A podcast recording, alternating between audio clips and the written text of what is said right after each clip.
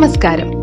ധനം personal finance podcast ആയ മണി ടോക്കിന്റെ മറ്റൊരു എപ്പിസോഡിലേക്ക് എല്ലാ പ്രിയപ്പെട്ടവർക്കും സ്വാഗതം. സാമ്പത്തിക ഭദ്രത കൈവരിക്കണോ?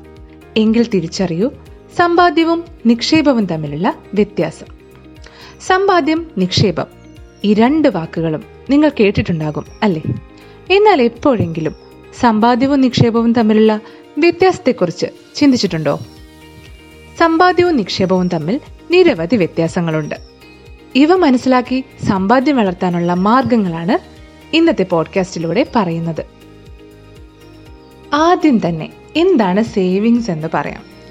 ഒരു മാസത്തെ നിങ്ങളുടെ എല്ലാ ചെലവുകളും കഴിച്ച് ബാക്കി വരുന്ന പണം സ്വന്തം കസ്റ്റഡിയിൽ സൂക്ഷിക്കുകയാണെങ്കിൽ ഈ സ്വരൂപിച്ചു കൊണ്ടിരിക്കുന്ന പണത്തെ സേവിങ്സ് എന്ന് പറയാം.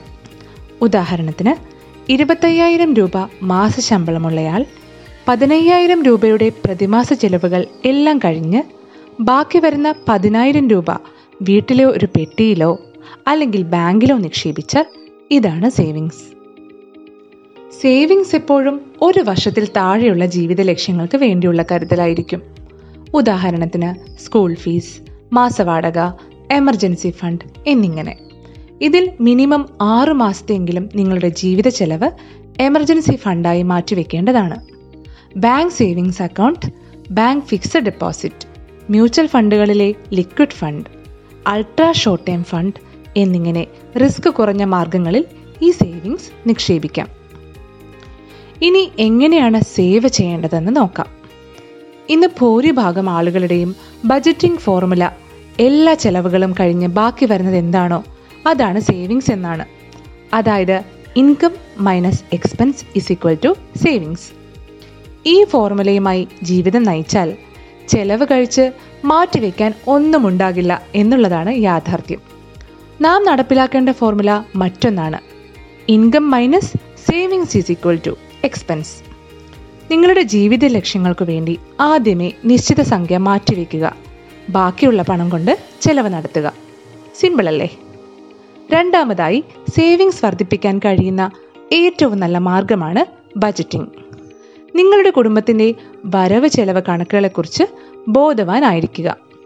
ഇനി ഇതിൽ നിങ്ങൾ ശ്രദ്ധിക്കേണ്ട ഒരു കാര്യം എപ്പോഴും പണം ചെലവഴിക്കുന്നതിന് മുൻപായി മൂന്ന് ചോദ്യങ്ങൾ സ്വയം ചോദിക്കുക എന്നതാണ്.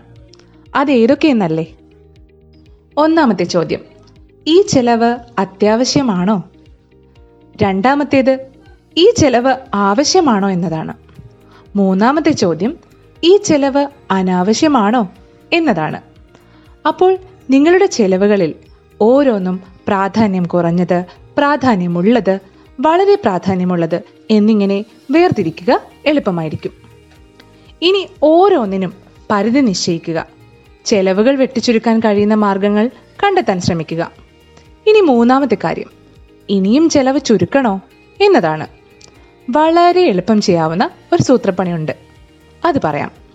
ദിവസവും ഉറങ്ങുന്നതിന് മുൻപായി വരവ് ചെലവ് കണക്കുകൾ ഡയറിയിൽ എഴുതി വയ്ക്കുക ഓരോ ദിവസവും ചെലവഴിച്ച പണവും ബാക്കിയുള്ള പണവും ഒരു രൂപ പോലും വിട്ടുപോകാതെ എഴുതി വെക്കണം. ഈ ശീലം തുടങ്ങുന്നതോടുകൂടി പ്രത്യേകിച്ച് കഷ്ടപ്പാടൊന്നുമില്ലാതെ തന്നെ നിങ്ങൾ പോലും അറിയാതെ ചെലവ് ഇരുപത് ശതമാനമെങ്കിലും കുറയുന്നതായി കാണാം. നമ്മുടെ ഉപബോധ മനസ്സാണ് ഇവിടെ പ്രവർത്തിക്കുന്നത്.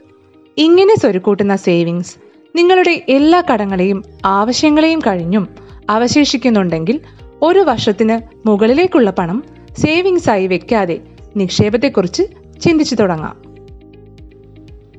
എന്തുകൊണ്ട് നിക്ഷേപിക്കണം? നമ്മുടെ നിത്യോപയോഗ ചെലവുകൾക്കും മറ്റ് സാമ്പത്തിക ലക്ഷ്യങ്ങൾ നിറവേറ്റുന്നതിനുമുള്ളതാണ് പണം. അങ്ങനെയെങ്കിൽ ഇന്ന് ശരാശരി നൂറ് രൂപയ്ക്ക് മത്സ്യം വാങ്ങിക്കുന്ന ഗൃഹനാഥൻ എപ്പോഴെങ്കിലും ചിന്തിച്ചിട്ടുണ്ടോ പത്ത് വർഷം മുമ്പ് എത്ര രൂപയ്ക്കാണ് മത്സ്യം വാങ്ങിച്ചിരുന്നതെന്ന്? ഇരുപത് രൂപയ്ക്ക് താഴെയായിരിക്കും. അതായത് അഞ്ചിരട്ടി വർധന.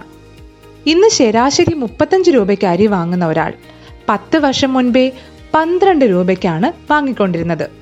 ഇവിടെ വർധന മൂന്നിരട്ടിയാണ്. അങ്ങനെ നമ്മുടെ ഓരോ നിത്യോപയോഗ സാധനങ്ങൾക്കും വില വർധനയുണ്ടാകുന്നു. ഇതിനെയാണ് പണപ്പെരുപ്പം എന്ന് പറയുന്നത്. കാലാനുസൃതമായി പണത്തിന്റെ പർച്ചേസിംഗ് പവർ കുറയുന്നു അഥവാ പണത്തിന് മൂല്യശോഷണം സംഭവിക്കുന്നു.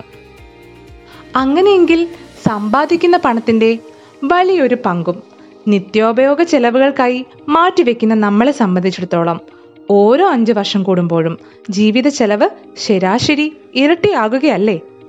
ഇന്ന് പതിനായിരം രൂപയ്ക്ക് ജീവിത ചെലവുകൾ നടത്തുന്നയാൾ അഞ്ച് വർഷം മുൻപ് ഇതേ ചെലവ് അയ്യായിരം രൂപ കൊണ്ടായിരിക്കും നടത്തിക്കൊണ്ടിരുന്നത്.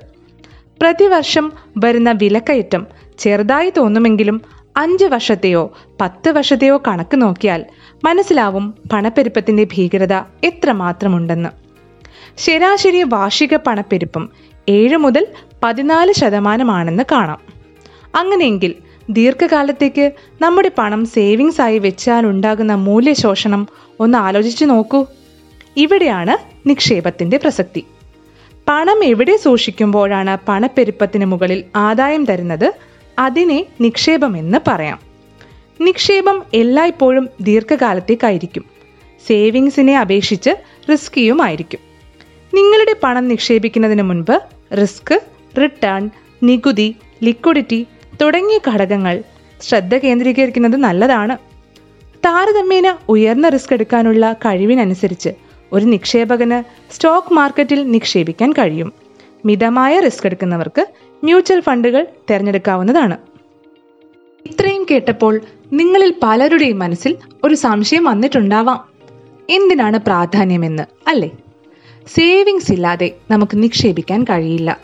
നിക്ഷേപിക്കാതിരുന്നാൽ മൂല്യശോഷണവും നടക്കും.